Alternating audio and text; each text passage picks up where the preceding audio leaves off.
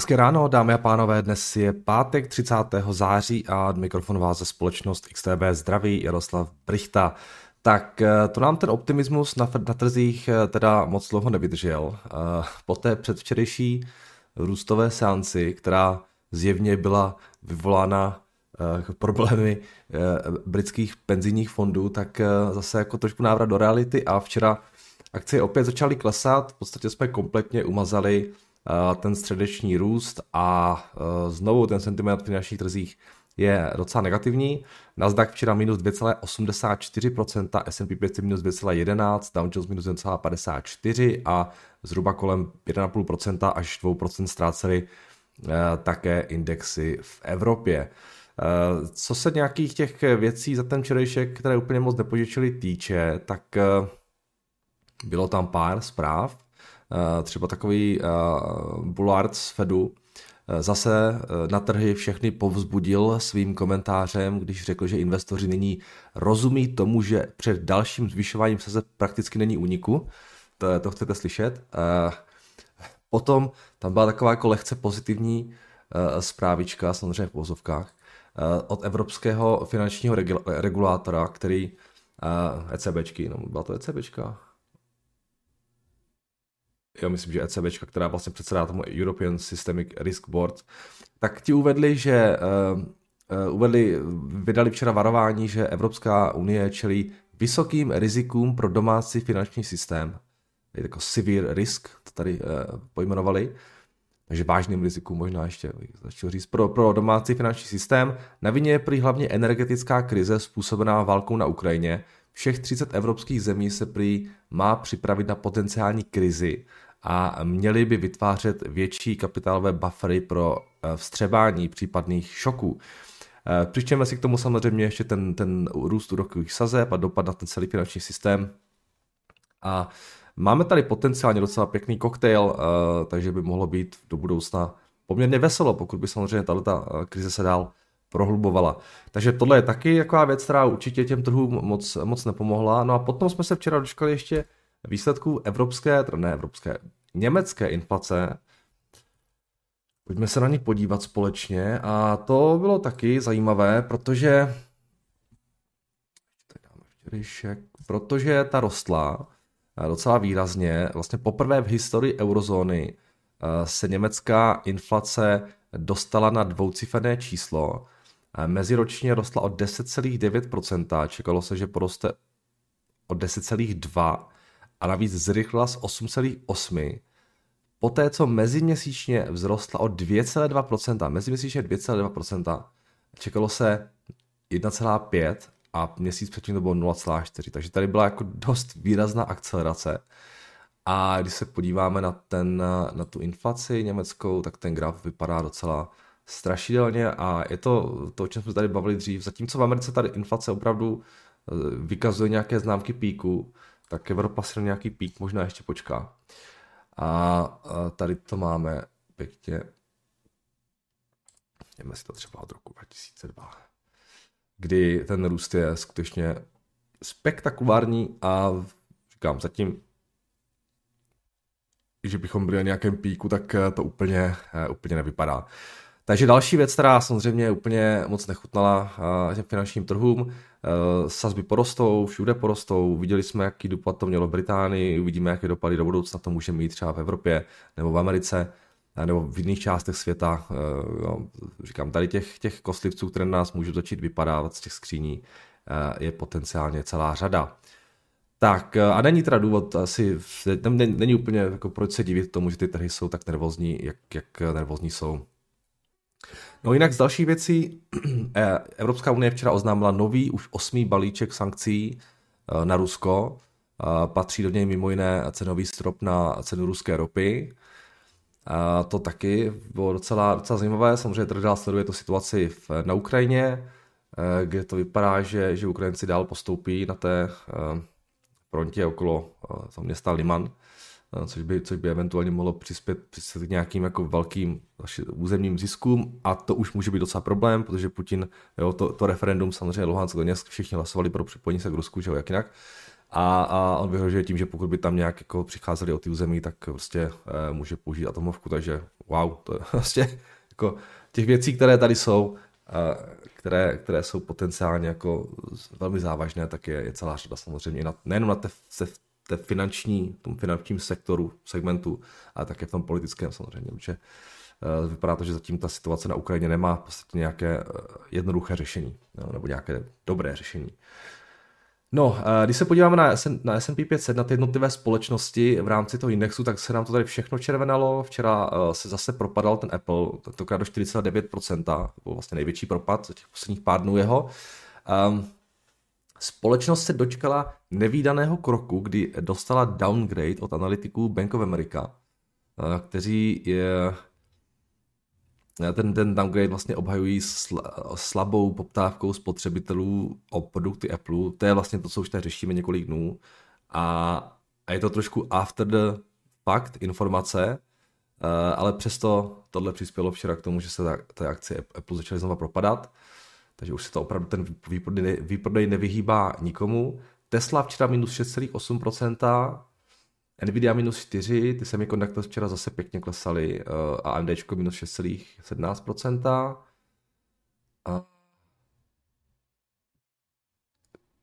A Boeing minus šest, Nike minus tři celá čtyři, k tomu si ještě něco řekneme. A i Meta včera docela, myslím, ztrácela, ale tady nemám, tak to asi nebylo tak hrozné. Vteřinku, já se podívám, kolik oni teda nakonec odepsali, protože o nich chci taky něco říct ještě. Nakonec ta Meta, minus tři celá šest, tak docela zmražuje, možná tam byli, možná jsem to neviděl. Každopádně Meta, no, tak Meta Platform Spree zmražuje veškeré nábory nových lidí a bude osekávat rozpočty napříč vlastně všemi týmy, prý i mezi těmi, jejichž biznis roste. Samozřejmě už dřív přišly zprávy o tom, že chtějí propouštět, že chtějí osekávat ty náklady. A tohle všechno um, vlastně uvedl Mark Zuckerberg uh, v pravidelném týdenním Q and A meetingu, kde prý mimo jiné uvedl také to, že si dřív myslel, že se touhle dobou už ekonomika stabilizuje, ale podle toho, co prý vidí teď, tak se nic takového neděje. Takže ty výsledky za Q tři, earnings call, uh, mety, popřípadně i dalších biznisů v tomhletom segmentu, jako třeba Google a tak dále, tak můžou být potenciálně docela zajímavé. Trh už zdá se tak nějak tuší a proto preventivně tyhle ty akcie, no v podstatě všechny akcie prodává, takže, takže uvidíme, jak, ty, jak, jak ta květtorka dopadne. Meta momentálně nějakých sto třicet šest dolarů za kus. No a potom ještě k těm korporátním věcem, o kterých jsem chtěl mluvit. Tak včera reportoval výsledky Micron. A jdeme si tam jdeme se na ně podívat. Uh, oni oznámili výsledky teda za, ten, za to minulé čtvrtletí. E P S ko bylo docela v pohodě. Tady myslím, že lehce překonali ten konsenzus. Revenues byl nějakých šest celá šest miliardy. Tady byli, myslím, lehce pod konsenzem. Um, ale víceméně se do těch výsledků trefili, tohle by nebyl zase tak velký problém. Každopádně tržby se propadly o dvacet procent téměř, uh, na těch teda šest celá šest miliardy dolarů. A... a co jsem to chtěl? Jo, a problém byl ten, ten výhled, no, uh, protože sice mi tady Bloomberg píše pět celá pět miliardy, ale to ještě asi není úplně habilitované. Micron počítá s tím, že by v tom příštím čtvrtletí měl dělat tržby mezi čtyřmi až čtyřmi a půl miliardami dolarů. S negativním E P S kem kolem minus šest až minus čtrnáct centů. Trh čekal ty tržby někde kolem šest miliard a E P S ko kolem osmdesát sedm centů. Takže výrazné zpomalení toho biznesu, výrazně horší guidance oproti tomu konsenzu. Zároveň prý katnou spend na wafer fab equipment o padesát procent, což samozřejmě není úplně dobrá zpráva pro všechny dodavatele těch technologií pro ty, pro ty fabriky, jako třeba Amat, Lam Research nebo K L A C. A bude zajímavé sledovat, jak moc těmhletěm firmám bude klesat ten backlog v tom příštím, jak, jak, až budou oznamovat výsledky za ten, za ten, ten kvartál. Ale co mi na těch výsledcích Micronu přijde nejzajímavější, je to, že přestože to všechno bylo tak špatné, tak ta akcie se v podstatě téměř nehla v tom aftermarketu. Oni šli možná o procento dolů, nebo něco takového. Uvidíme, co to udělá dnes. V tom, poté, co to otevře, ale v tom aftermarketu ten trh to vzal úplně v pohodě, což je docela jako zvláštní vzhledem tomu, jak je nízký ten guidance, a asi to tak něco svědčí o tom, že hodně toho negativního už je jako priced in do těchto těch společností. Samozřejmě, že to může být všechno ještě mnohem horší. No, vůbec mě to nepřekvapilo, ale jako přemýšlím, že, že asi bych začal možná trošku tohletu věc akumulovat v tom portfoliu, protože jo, samozřejmě všechno může být ještě horší, jo, ta, ta recese pro Kubu je hlubší, tak tohle to může jako určitě ještě níž, ale mám takový pocit, že, že konečně ten trh zaprajsoval hodně jako špatných věcí do, do, do toho biznesu, a zase jenom potvrzení toho, jak je to hrozně cyklická věc. Jo. Příští kvartál čekají negativní E P S ko. No, takže no, když se podíváte, kolik dělali v těch minulých kvartálech, vlastně v pohodě přes miliardy. Takže tohle je docela zajímavé. Včera ty semiconductors pěkně klesaly, tohle teda bylo až v tom aftermarketu, uvidíme, jaký bude ten dnešní vývoj. A potom ještě jsem chtěl zmínit Nike. Jsme tady včera řešili a shodou okolností oni včera reportovali výsledky, jsem vůbec nevěděl. A tam to teda taky, tam už, to ta, tam už ta reakce byla podstatně horší v tom aftermarketu. Ta akcie se propadala o nějakých devět procent. Uh, to se výsledku týče, tak oni reportovali earnings, teda, uh, které byly mírně nad očekáváním, a i ty tržby mírně překonaly konsenzus, takže ten samotný výsledek nebyl jako vůbec nějak špatný. A co je ale trošku problém, je to, že jim docela klesají hrubé marže, uh, ty jsou nějak čtyřicet čtyři celá tři, a, vel, a ten důvod toho devět procent propadu souvisí hlavně s těmi uh, jejich zásobami, které teda opravdu výrazně rostou. Když se podíváte, tak se dlouhodobě drželi kolem šest sedm miliard, teď jsou najednou na devět celá šest miliardách. Oni mají nějaký čtyřicet čtyři procent nárůst meziročně. Hlavně kvůli, uh, velká část toho, toho inventory buildu je spojená s tím, s tím růstem zásob v Americe. Jo, zase, to už jsme viděli u toho Walmartu, kteří říkali, že hlavně ten textil, že to je problém, jo. Pořád dojezd těch šeků, které dostávali ty domácnosti během covidu, za které si nakoupili všechny možné prostě, jo, také ty levnější věci, oblečení, hlavně nějakou levnou elektroniku, teďka potom prostě obecní poptávka, takže spousta věcí jako výrazným způsobem nám narostly zásoby. No a budou to muset nějak řešit, pravděpodobně nějaké slevy, výprodeje, jo, to samozřejmě bude mít zase nějaký negativní dopad na, na, na to bottom line, takže Takže uh, Nike včera minus devět procent a uh, hold prostě jako byli drazí, no. Ten multiple není úplně, no. Se to včera dívají dvacet sedm jako na multiplu, to není úplně levná záležitost, tak uh, ten margin of safety tam nebyl moc velký, a, a teď proto asi tak, taky byla tak vysoká ta reakce. Takže uh, Nike včera reportovali, taky žádná sláva. No a to je asi všechno, co jsem od toho k tomu teda chtěl zmínit. Když se podíváme na ten trh ještě tak, jako co se dělo včera, tak ty výnosy desetileté tři celá sedmdesát devět procent, v Evropě nám ty výnosy začaly růst. Samozřejmě ta jejich úroveň je, je problematická. Včera už se nám, nebo v těch posledních dnech se nám trošku zpamatovává V I X, který uh, roste postupně. Už jsme na třicet procent na tom V I X u, ale tak mohlo by to být i horší. Začátkem roku, v tom první kvartálu, jsme byli nějakých šest. A, a když se podíváme ještě na ty futures dnes ráno, tak zase no, a plus minus se to drží momentálně v té Americe. Žádná velká změna, v Evropě teda taky. Takže zatím to vypadá, že by ta páteční sánce mohla začít v klidu, ale samozřejmě ten trh je velmi nervózní a kdykoliv se to může znovu otočit a můžeme jít ještě níž, takže a celý tenhle ten týden zatím vypadá docela, docela děsivě. A zase no, za těch posledních pět dnů nějak propad na Nasdaqu nějaký čtyři procenta, čtyři celá dva procenta na, na S and P pět set. A teď ráno Asie minus dvě celá dvě procenta v Japonsku. No.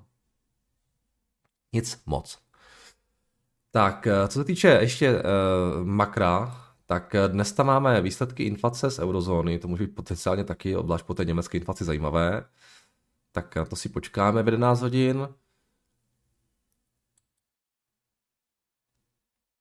Core PCčko bude ještě v Americe. Chicagský P M I, nějaké spotřebitelská důvěra. Takže nějaký ty data tam ještě, ještě z Evropy a z Ameriky přicházet budou během toho dneška. No a ještě pohled na F X a tímto asi uzavřeme tu první část. Včera teda uh, pokračovalo v růstu euro ku podivu uh, na pádu s americkým dolarem. Uh, a jsme zpátky na nějakých devadesát osm centech. Ku podivu říkám, protože ty akcie zase začaly klesat a spousta těch rizik se koncentruje v té Evropě. A tak asi, asi trošku jsme se přestřelili na tom dolaru možná. Uh, Libra taky silnější vůči americkému dolaru, uh, Japonec ten byl stabilní a zbytek trhu víceméně uh, stabilní během toho včerejška. Kačka nám docela pěkně posílila, včera zase dala ŠNB, uh, nějak jsem to úplně nesledoval, ale vím, že ty sazby zůstaly bez změny, takže uh, nevím, jestli tam něco neřekli, uh, to budete asi vědět víc, jinak Jirka k tomu dělal uh, na YouTube. Uh, S Honzou Berkou, myslím, tam byl dokonce uh, koment, tak když tak na to mrkněte. Zlato tisíc šest set šedesát tři, stříbro osmnáct celá osm, tady nějaké velké pohyby úplně nejsou. A tohle je krypto, devatenáct tisíc čtyři sta, Ethereum třináct dvacet, gas a dobrý. Tak jo, ode mě je to teda všechno. Pojďme se podívat na vaše dotazy. Ještě než na tohleto mrknu, co jste mi tady psali, tak mi včera psal Petr Horáček, jestli bych se namrknul na tady tu akci, kterou, ke které udělal no, ten thread. Takže když tak, jestli neznáte Floor Decor, Petr k tomu napsal zase super vlákno, Floor and Decor. A on to dal do, do, do, do těchto těch screenů, tak já už jsem mu navrhl, aby, aby si založil Substack, protože se to nedá číst, tady ty malé písmenka. A říkal, že nad tím uvažuje. Takže pokud si ho nezaloží, tak asi až, až zase příště napíše nějaké vlákno, tak ho začnete všichni šikanovat, prosím vás, komentáři, ať si udělá uh, Substack. Já to nebudu číst celé, protože to je strašně moc, každopádně doporučuji se na to podívat. Uh, je to zase jako velmi zajímavé, ale jenom tak, jenom tak abyste zhruba věděli, ti, kteří to nečetli, uh, tak uh, Floor Decor, uh, síť sto sedmdesát čtyři obchodů, především s pevnými podlahami, která ve střednědobém horizontu plánuje stavět dvacet procent nových poboček ročně a zvyšovat podobným nebo rychlejším tempem. Společnost má díky politice everyday low prices velikosti obchodů a vysokým skladovým zásobám proti konkurenci značnou výhodu. Vzhledem zvyšování průměrného stáří domů a faktu, že příští dekádě by se mělo v U S A postavit větší množství bytových jednotek než té minulé, minulé je Floor and Decor odvětví, které má pozitivní vyhlídky. Um, co tady máme dál? Prodává primárně pevné podlahy, k tomu u nich zákazníci mohou koupit instalační materiály. V loňském roce Floor Decor koupil společnost Spartan, vedení poboček má relativně decentralizovanou strukturu, kde manažer může ovlivňovat produktovou nabídku, ta se napříč jednotlivými státy značně liší. Typicky mají nějakých sedmdesát osm tisíc stop čtverečních, takže nějaké velké obchody. Velikost obchodu se odráží jak v šíři nabídky podlah, tak ve skladové zásobě. Na obojím si Floor Decor, Decor velmi zakládá. Nižší ceny jsou schopny nabízet díky úsporám z rozsahu, tak díky skutečnosti, že se snaží většinu produktů nakupovat napřímo od výrobců. Mají ho, zákazníci, mají rozděl, zákazníky mají rozdělené na homeowners a pro. Obě jsou důležité, první realizuje zhruba šedesát procent tržeb a druhá zbylých čtyřicet procent, nicméně pro velmi často ovlivňuje, kde budou nakupovat i běžní zákazníci.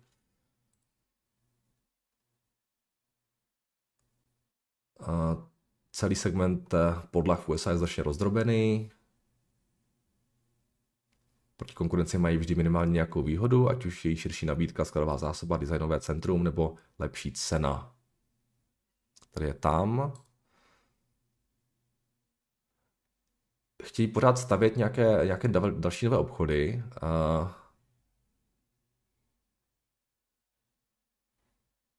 Uh, mají momentálně těch sedmdesát tři teda uh, uh, poboček, sto sedmdesát tři a plánují v U S A dostat minimálně na pět set, s tím, že během následujících let chce nově stavět zhruba dvacet procent nových obchodů ročně. Takže docela jasný plán na expanzi. Tady mají nějakou tu ekonomiku. ekonomiku té návratnosti, k tomu se tak ještě vrátím, že tam něco zaujalo. a tak dále. Je to takový uh, moc pěkný vlastně compounder.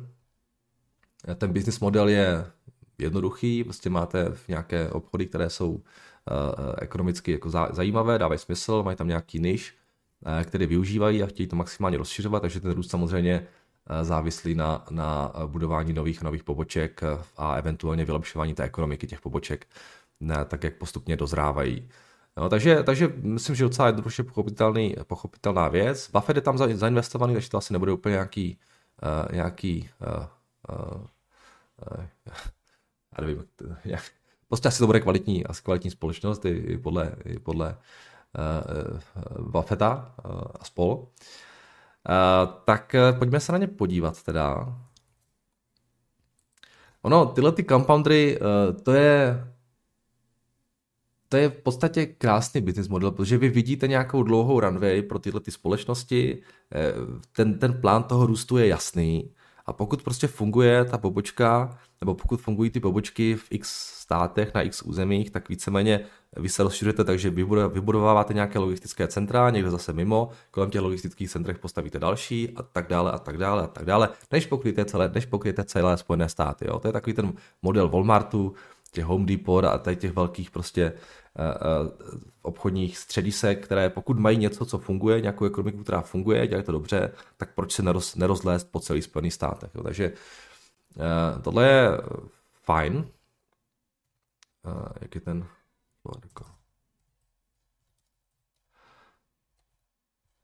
Když se podívám na ty čísla, tak uh, oni... oni v, se momentálně prodávají za nějakých sedm a půl miliardy, mají nějaký dluh jedna a půl miliardy, třicet devět miliardy mají debt income, ten, ty, teda debt income, tržby. Ty tržby právě díky té jejich expanzi jim vlastně moc pěkně rostou, takže mají i solidní track record, že prostě dělají to, to, to co, co dělají, tak jim nějakým způsobem funguje. Marže si plus minus drží ty hrubé na čtyřicet dva, čtyřicet čtyřicet dva procent. Ten net income tam není moc vysoký, ale zase je to trošku, nebo ty marže nejsou moc vysoké, ale zase je to trošku vina toho, že teď jsou v té fázi té expanze a asi se dá očekávat, že do, do budoucna, pokud že jo, postaví těch pět set poboček nebo kolik a trošku se to usadí ten biznis, tak potom, by ty, potom bude ten hlavní úkol zvyšovat ty marže a ty marže by mohly začít trošku růst. Uh, Žádný, mají záporný free cash flow díky těm vysokým capexům, což je taky pochopitelné, protože jsou v té fázi expanze. Um, takže docela, docela zajímavý biznis. Nepřipadá mi to ale, že by to bylo nějak prostě levné. No. Jako, chápu, že jsme v nějaké fázi expanzi a tak dále, ale ten multiple mi přijde, Petře, docela jako, jako vysoký. Oni teda sice hezky jako rostli v minulosti, ale já nějak moc nerozumím, že tady, ten, tady ta návratnost. Oni tady píšou dvacet pět procent R O I, padesát procent v tom třetím roce cash on cash return. Tady mají nějaký starší model, který asi jako fungoval do roku dva tisíce patnáct, podle toho nového to má teda být takhle. Ale oni to, oni to R O I počítají jako z EBITDA, to mi přijde divný, jo.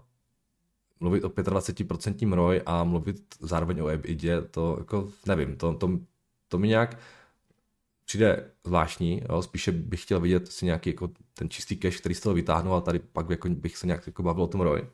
A ono i když se podívám na ten, na ten, na ten R O I C, který tady mají, tak to jako není zase jako úplně nějak super vysoké, jo? Jakých vlastně jedenáct třeba procent, dvanáct, něco takového. Tak jako kdyby u toho dvacet sedm, dvacet sedm násobku na price earning bych teda chtěl vidět trošku jako vyšší return on invested, invested capital, jo. Takže nevím, jako business model to je asi, nebo možná něco uniká, nevím. Jako ten business model je samozřejmě super, uh, pobočky fungují, tam není moc co řešit, ale říkám ta cena tam jako mě trošku hapruje, abych řekl pravdu. Uh, oni ty multiply měli vyšší v minulosti, ale to byl i ten růst docela vysoký, no, jako udržet si tohleto tempo růstu asi nebude úplně jednoduché do budoucna. Pak samozřejmě otázka, jak moc jim pomohlo COVID a, všechny, a ten boost spojený, spojený s těmi, s těmi, jo, s tou výstavbou žerům a tak dále. Takže ta cena trošku, asi bych, jako je, já, co mě napadlo, trošku problém. Když se podívám na, ty, na ten jejich working capital, tak vypadá to, že se jim docela daří snižovat ty, ten inventory, turnover, takže uh, jsou v nějakých sto padesáti dnech.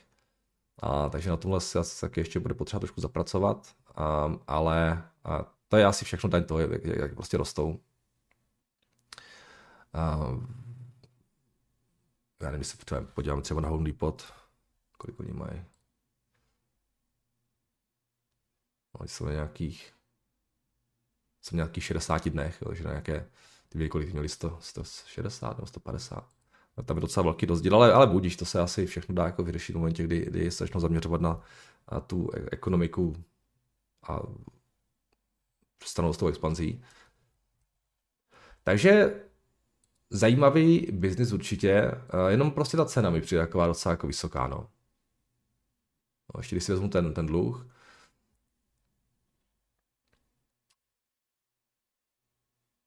každopádně uh,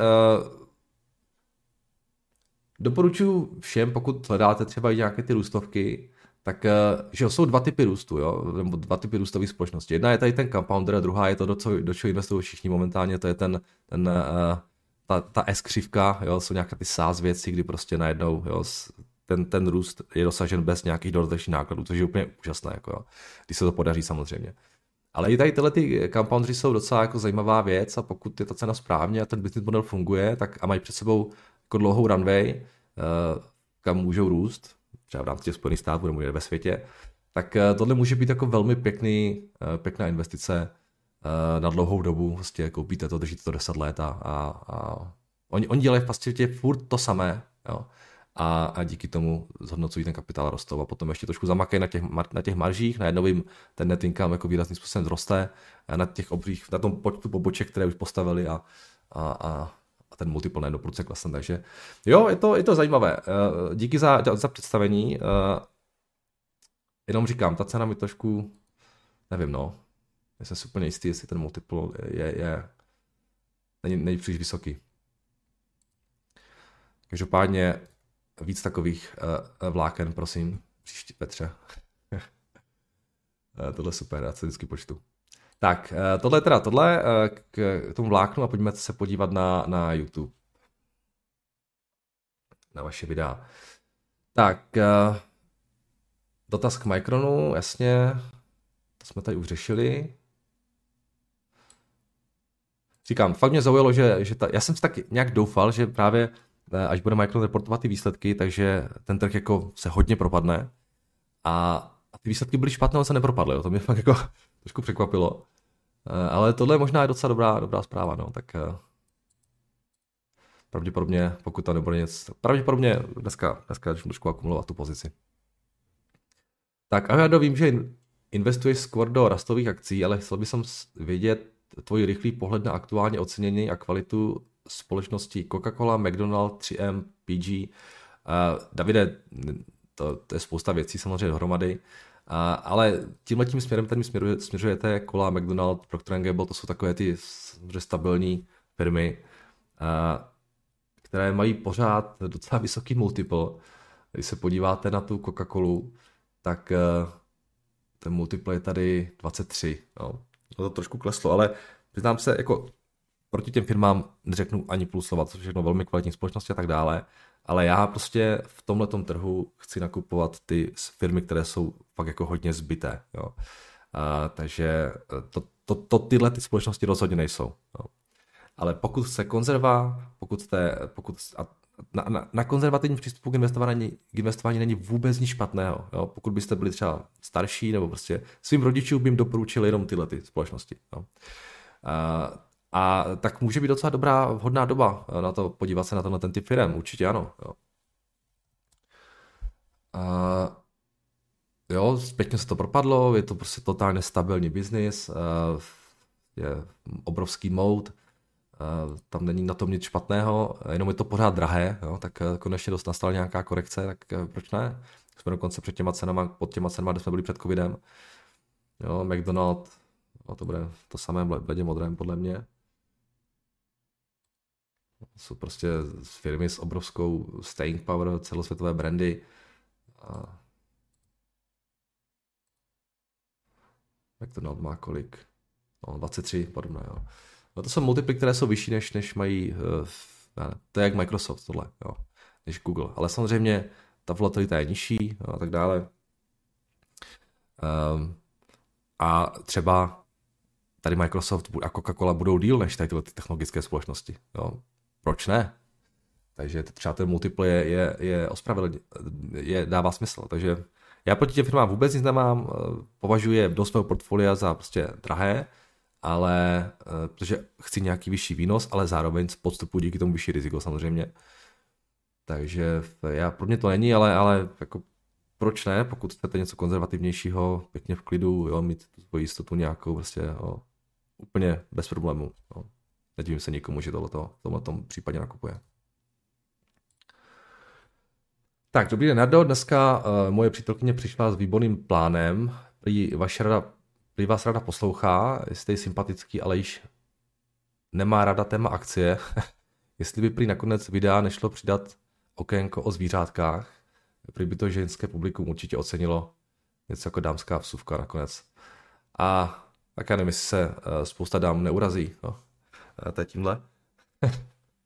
žádné, ok, žádné zvířátka pouštět nebudu, máte smůlu, tady se budou řešit jenom akcie a finanční trhy. Tak, uh, já, bych ty, já bych ty ženy nepodceňoval. Myslím, že spousta z nich se zajímá. A spousta z nich je, lepší investor, je lepšími investorkami než, než uh, muži, podle mě.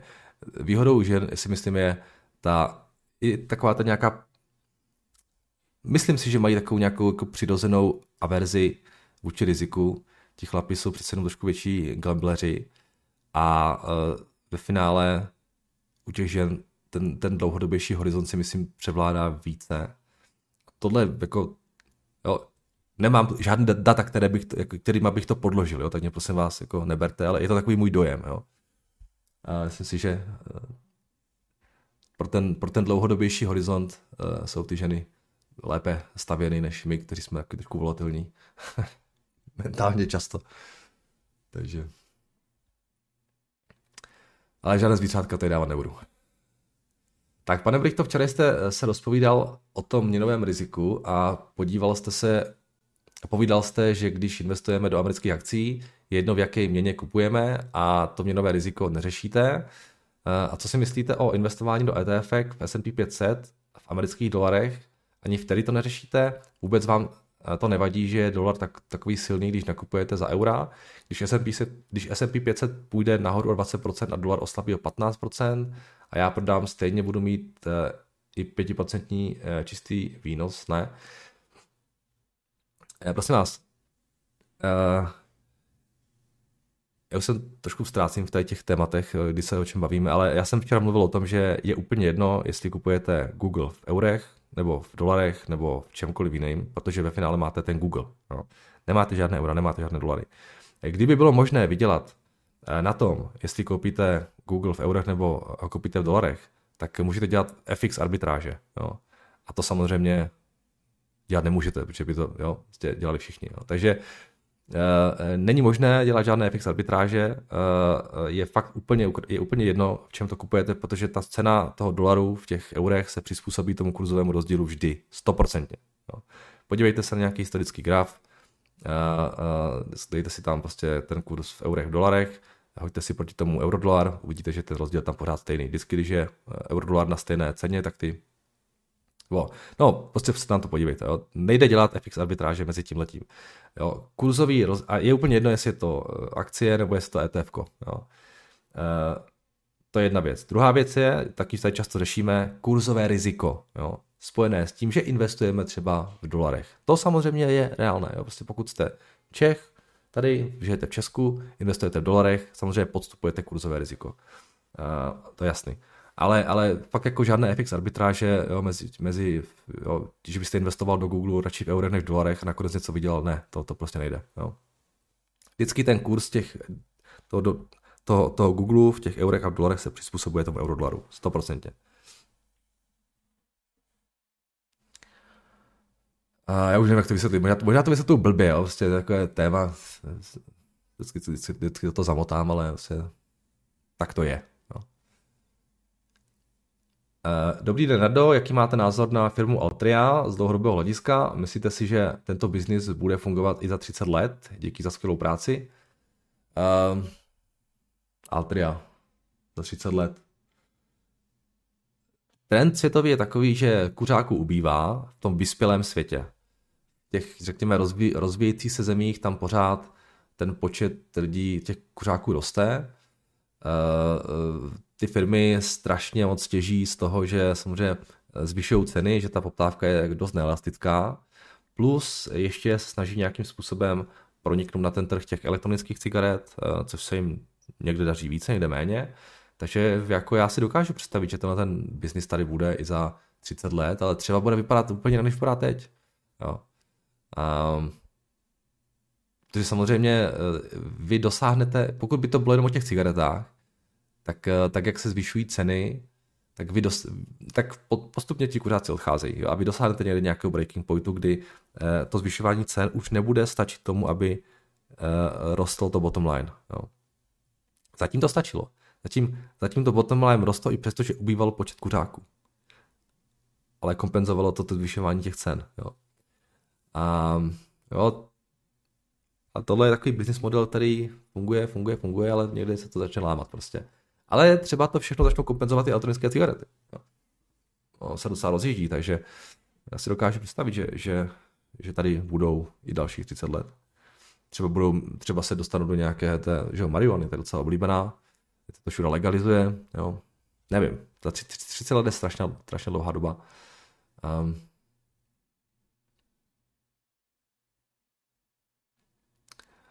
Ale tyhle ty, tyhle ty společnosti, kou, kou, kouření už je tady taky docela dlouhou dobu, takže nějaká staying power tady je.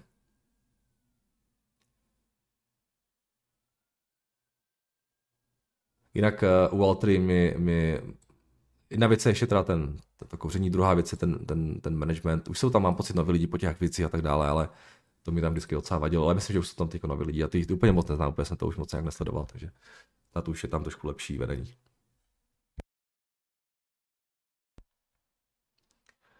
Tak, zdravím pane Brychto, co si myslíte o společnosti Intel a její valuaci? Přijde mi, že trh počítá s úplným krachem této společnosti, přestože Intel podpořila vláda U S A, která chce hedžovat uh, proti non-U S výrobcům polovodičů.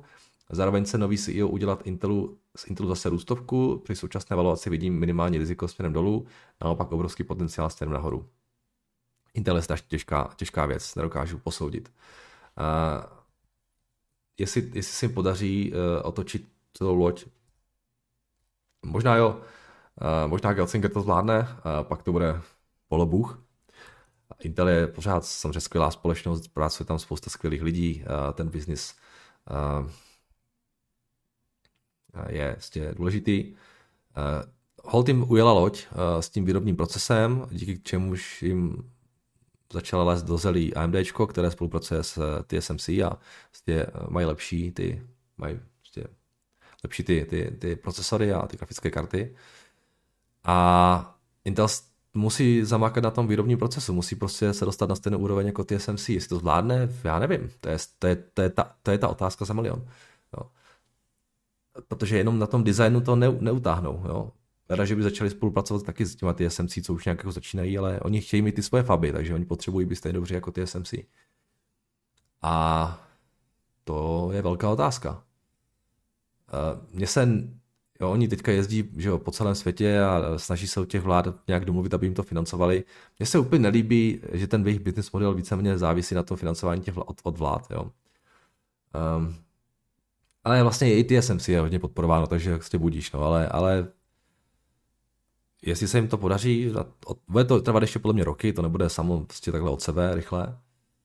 Ale uvidíme, no. Tam budou obrovské kapexy teď. A je to sázka na to, že, že, že to zvládnou. No a to já nevím. To je na mě příliš těžká otázka. Nechci na tohle to spekulovat.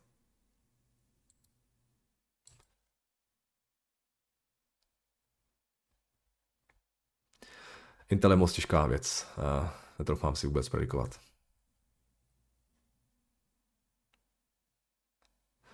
Tak, ahoj Jaruši, že preferuješ růstovky nad dividendovými titulama víme. Zmínil si však, že uh, už by si byl rád, kdyby Amazon začal vyplácet dividendu. Proč by si byl rád?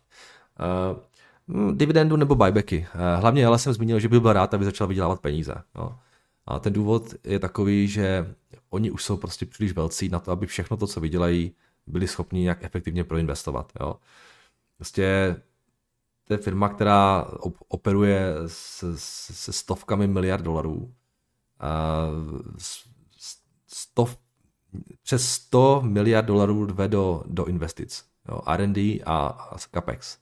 A na tomhletom získat nějaký jako solidní výnos už prostě není tak jednoduché, jako když investovali prostě jednotky miliard dolarů. Jo. Ten business model byl geniální, jestli tady přišel Bezos, ale prostě přijde čas, přijde doba a podle mě už přichází, když už jste tak velcí, že prostě je to, je to na škodu. Jo. Investovat všechny ty peníze do nějakého dalšího rozvoje, protože prostě, říkám, je rozdíl mezi tím investovat deset miliard a sto miliard. Ten výnos logicky nebude tak vysoký, jako u těch, u těch deset miliard. Buffett by vám o tom mohl povídat. Jo. Ten si pořád stěžuje na to, jak už jsou velcí. Jo. Takže proto si myslím, že je na čase hlavně začít vydělávat, zvyšovat, teda, a, a zvyšovat tu bottom line a potom s těma penězma, co budou dělat, tak jako logicky vlastně něco dát akcionářům, že jo? Buď to formou dividend nebo, nebo buybacky.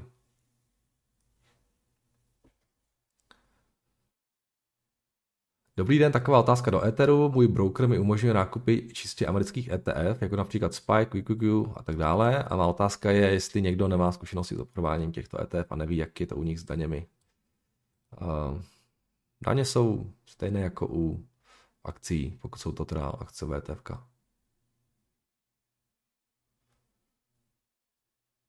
Tak.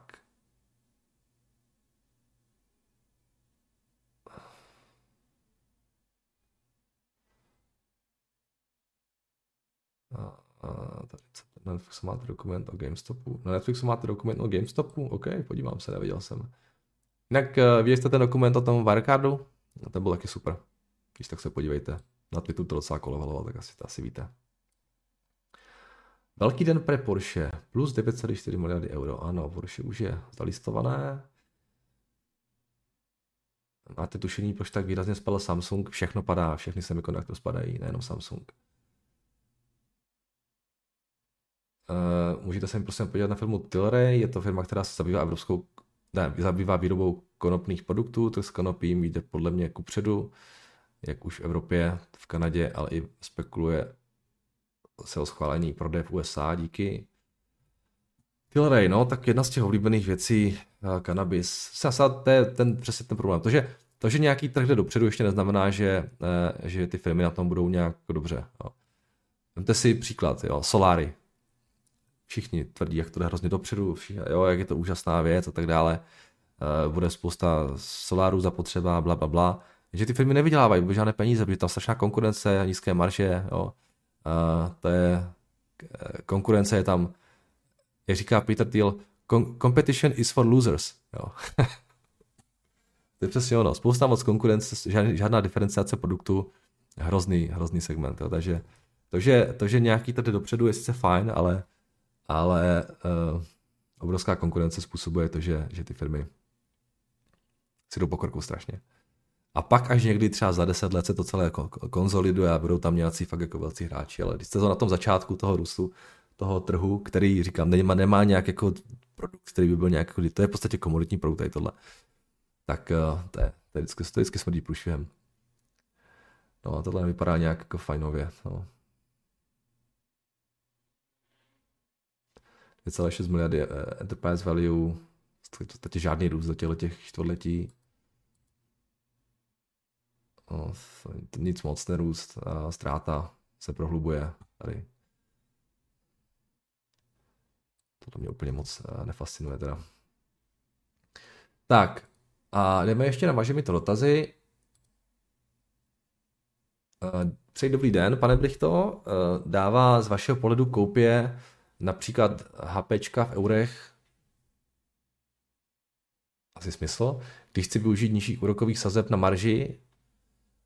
Uh, jo, tak když, když to kupujete na marži, tak um, samozřejmě tam máte nižší úroky,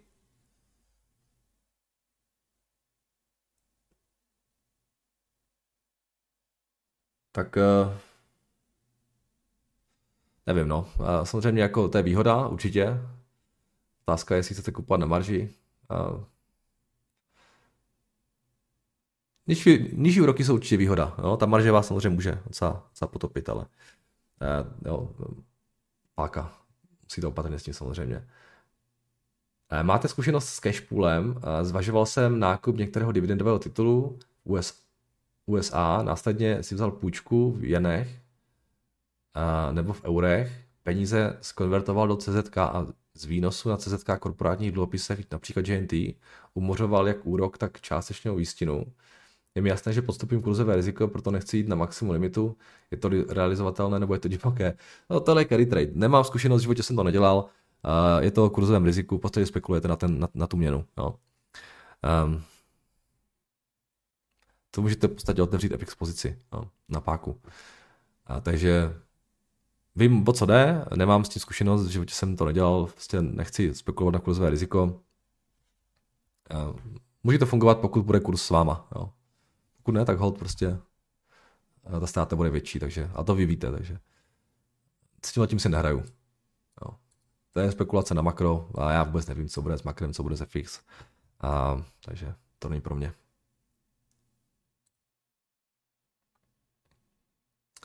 A ten jen je, je, je, je, jen je velmi často používaný k tady tomuhle. A potom v době, dejte si velký bacha na to, abyste nebyl v té pozici v momentě, kdy začnou klesat sazby ve světě, protože pak ten jen tak strašně posílí a vás to úplně sundá, jako na tomhleto, na těch půjčkách, takže a tohle je strašně rizikové. No. Jakože tohle funguje hezky, když ty sazby rostou, v Americe, v Evropě, všude jinde, v Japonsku jsou nízké, ale jakmile přijde nějaká prostě recese nebo něco, jakmile ta inflace začne klesat, jakmile ty, ty americké sazby evropské začnou klesat a ten jen bude pořád na, těch, na té nule, tak ten jen strašně posílí. No. Takže bacha na to. Jo. Strašně to potopilo lidi během finanční krize, kdy jen posil o padesát procent za nevím, tři měsíce. No. Takže opatrně. Tak, ahoj Jardo, zajímám se o oblast nových technologií a narazil jsem na společnosti Rigetti Computing, na společnost Rigetti Computing, kterou nyní studuji. Rigetti je průkopníkem v oblasti full stack kvantově klasických výpočtů. Společnost provozuje kvantové počítače přes cloud od roku dva tisíce sedmnáct. A kvantové počítače a, a prostřednictvím své platformy Rigetti Quantum Cloud Services slouží globálním podnikům, vládě a výzkumným klientům. Vlastní kvantová klasická, vlastní kvantová klasická infrastruktura společnosti poskytuje ultranízkou latenci, integraci a s veřejnými a soukromými cloudy pro vysoce výkonné praktické kvantové výpočty. Společnost Rigetti vyvinula první vícečpový kvantový procesor v oboru pro škálovatelné kvantové výpočetní systémy. Společnost navrhuje a vyrábí své čipy interně ve Fab jedna, prvním specializovaném a integrovaném výrobním závodě pro kvantová zařízení. Společnost Rigetti byla založena v roce dva tisíce třináct Chadem, Chadem eh, Rigettim eh, a dnes zaměstnává více než sto šedesát lidí s kancelářemi ve Spojených státech, Velké Británii a Austrálii. Posláním společnosti je vybudovat výkonnější kvantové počítače na, no, budovat nejvýkonnější kvantové počítače na světě, které pomohou vyřešit některé z nejdůležitějších a nejnaléhavějších problémů na světě v oblastech, jako je simulace klimatu, energie a z jaderné syntézy, objevování léků, optimalizace logistiky a kvantitativní financování. Rigetti hluboce spolupracuje s předními společnostmi na trhu, aby jim pomohla posouvat to, co je v jejich odvětví možné. Vynalezli a patentovali si základní technologii vlastní, vlastní kritické I P pro jejich průmluvový... Já já nemůžu mluvit. Já si musím trošku rozmluvit vždycky. Vlastní kritické I P pro jejich průlomový vícečipový procesor a hybridní kvantově klasický přístup, který se stal převládající architekturou kvantových počítačů. V roce dva tisíce dvacet tři chtějí představit jednočipový osmdesát čtyři kvibitový, no vy mi dáváte, ale fakt, kvantový počítač a později v roce dva tisíce dvacet tři tři sta třicet šest kvibitový vícečipový procesor a dále tyto hranice posouvat. Společnost plánuje použít svoji patentovanou technologii multičipového škálování. A společnost Rigetti se daří, nachá... společnost Rigetti se daří nacházet nové spolupráce a získala již řadu ocenění. V roce dvacet dva byly Rigetti zařazeni do indexu Russell dva tisíce. Taky se pouští do nové spolupráce s Nvidií na výrobu hybridního pracovního postupu G P U, Q P U pro aplikace modelování klimatu. Společnost také uzavřela partnerství s Blue Force, předním poskytovatelem kryogenních systémů na vývoj kryogenních platform nové generace, u kterých se očekává použití pro předpokládané tři sta třicet šest kvibitové, tisíc plus kvibitové a čtyři tisíce plus kvibitové kvantové procesor, procesorové jednotky Rigetti. Wow. Tržby na druhé čtvrtletí fiskálního roku, to se už podíváme teda, to je v pohodě. Vím, že každá velká společnost masivně investuje do kvantového výzkumu a v tomto závodě bude první, kdo komercializuje škálovatelný kvantova, kvantový počítač. V krátkodobé budoucnosti je to jedna z nejžhavějších technologií. Očekává se, že Rigetti se během několika příštích let stane ziskovou společností, protože kvantové výpočty budou stále převládat. Prozatím se jedná o ztrátový podnik, ale věřím, že se to změní, jelikož kvantové výpočty jsou stále v rané fázi. Pozici nemám, vím, že se jedná o rizikovou záležitost, ale mohl by si se prosím podívat do Bloombergu. Jasně. Fuh, wow. Díky za koment, vůbec nevím, o co jde, v životě jsem o ní neslyšel, absolutně nerozumím tomu jejich business modelu, nevím, jak moc je to profitabilní, jak moc, kdy to bude ziskové, vůbec nevím, jaké jsou tam úskalí tady toho biznesu, takže já těžko k tomu cokoliv říct, samozřejmě díky za představení společnosti, do toho Bloombergu se na ně určitě můžeme podívat, je to R G T I. Zase asi nikdo nepochybuje o tom, že v momentě, kdy ty kvantové počítače budou nějak jako dostupné, tak to bude jako fantastická technologie. Otázkou je, jestli to budou oni, kteří to budou schopni, jo, ale tady no, komercializovat, nebo jestli nepřijde Google nebo Facebook nebo nějaký ten velký tech s něčím. Přeci jenom jejich scale je, je mnohem, mnohem větší potenciálně než tady těhle, kteří jsou strašně malí, jo, takže zní to hezky, ale jako žádné tržby, žádné zisky. Um, všechno je to zásadně na papíře zatím, nebo já, já nevím, jo, co, co všechno dělají, asi mají nějaký centrum, nějaký chipsy navrhli a tak dále, takže, takže asi jako něco dělají, ale to, to, to fakt jako, názor na to nemám žádný, na ten jejich business model, protože tomu nerozumím, uh, z těch čísel taky nic nevidím, takže uh, zajímavý, ale, ale to je tak všechno, co k tomu můžu říct, bohužel. Tady ty věci v té úplně rané fázi, to je vždycky jako trošku problematické. Na, na tom papíře to všechno vypadá hezky, ale pak přijde realita prostě a, a, a spousta z těch věcí, které jsou slibovány, nakonec se ne, ne, neuskuteční, takže těžko říct, no. Ale v tom Bloombergu tady nic jako nevidím ani od nějaký tady růst, takže tady čekají, každopádně pořád ve ztrátě.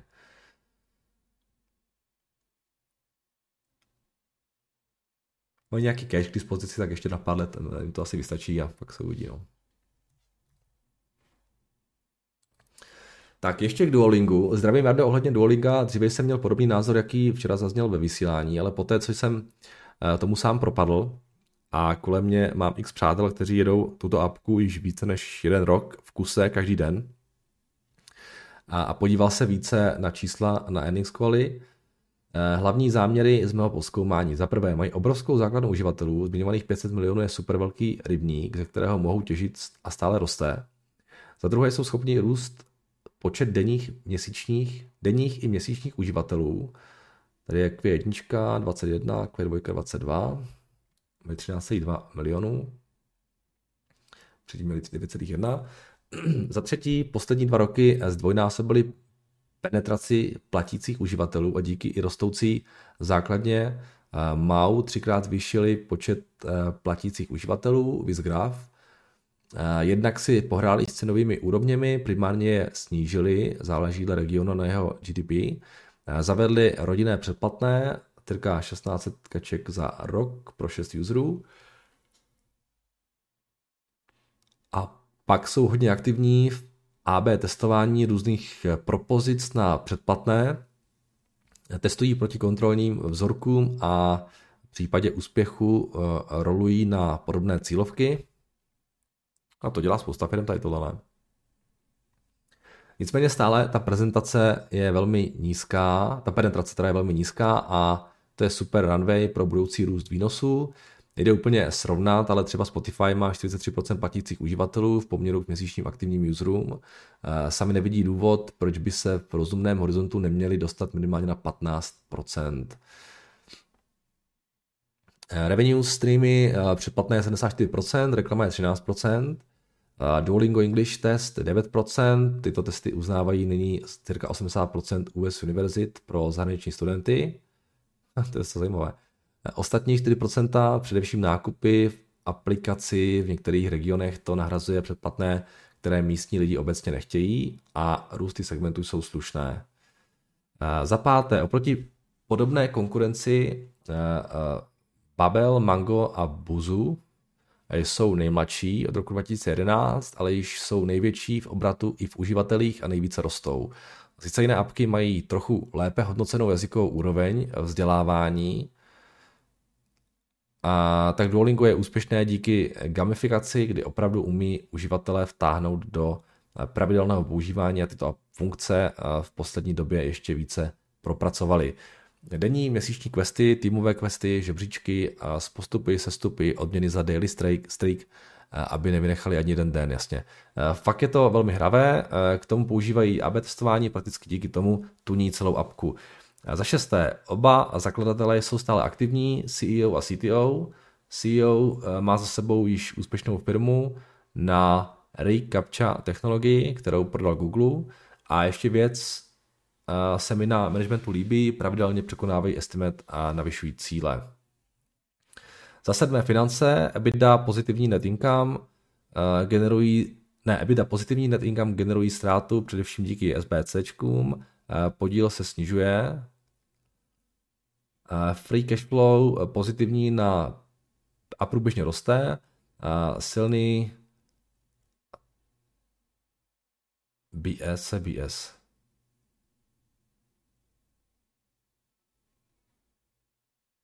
Balance sheet asi, jo. Okay. Okay. Mají nula celá pět miliardy cash, dluh téměř žádný.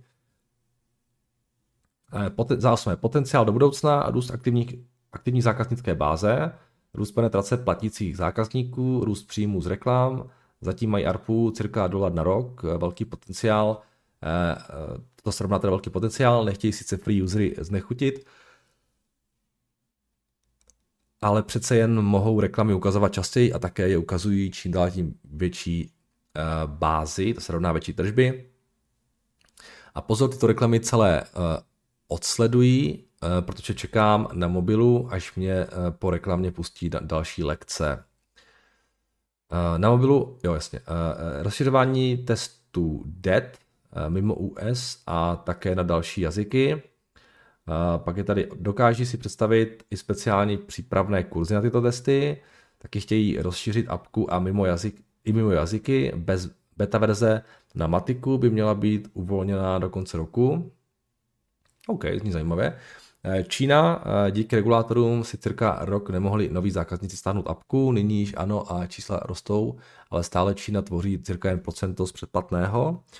Snížení nákladů na R and D za poslední dva roky o cirka čtyřicet procent revenues, nebo cirka čtyřicet procent revenues, pravděpodobně, pravděpodobně takový objem z rostoucích revenues již nebude potřeba. A to srovná pozitivní pro net income. Za deváté a poslední, když porostou v placených uživatelích o polovinu pomaleji než v posledních dvou letech a výnos na platící uživatele se nezmění, tak za pět let to bude jen za předplatné cirka miliarda a s mírně rostoucími dalšími příjmy.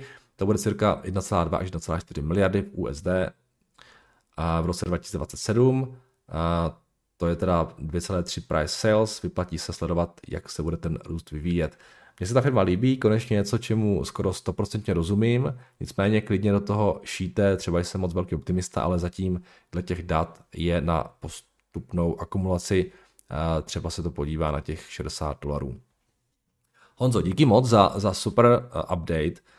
já si myslím, že je strašně důležité investovat do něčeho, čemu rozumíte. A i kdyby vám to, že, že ten biznis chápete, to je fakt důležité. A i kdyby vám to nevyšlo, tak to bude prostě taky uh, dobré potom zpětně třeba analyzovat, kde jste udělal chybu. Jo? Tím neříkám, že vám to nevíde. Prostě. Já, já fakt nevím, já tu apku znám, ale uh, moc o nich jako úplně nevím. A uh, ukažte to ještě jednou, jak to tam vypadalo.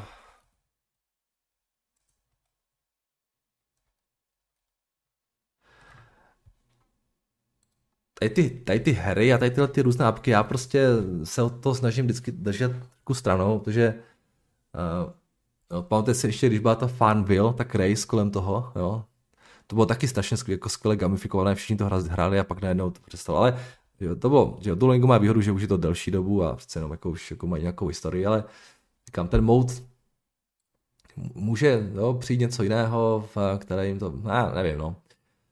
Uh, Vy píšete, to tady píšete s těmi tržbami, za pět let to bude jen za předplatné miliarda, to bude celkem jedna celá dva až jedna celá čtyři miliardy v U S D v roce dva tisíce dvacet sedm. No. To je docela jako long shot dva tisíce dvacet sedm. Um, mezi tím se může stát spousta věcí. A ta cena mi vadí. Mě vadí ta cena hlavně. Já nespochybnuju ten ten, ten business model, ale přijde mi to docela drahé.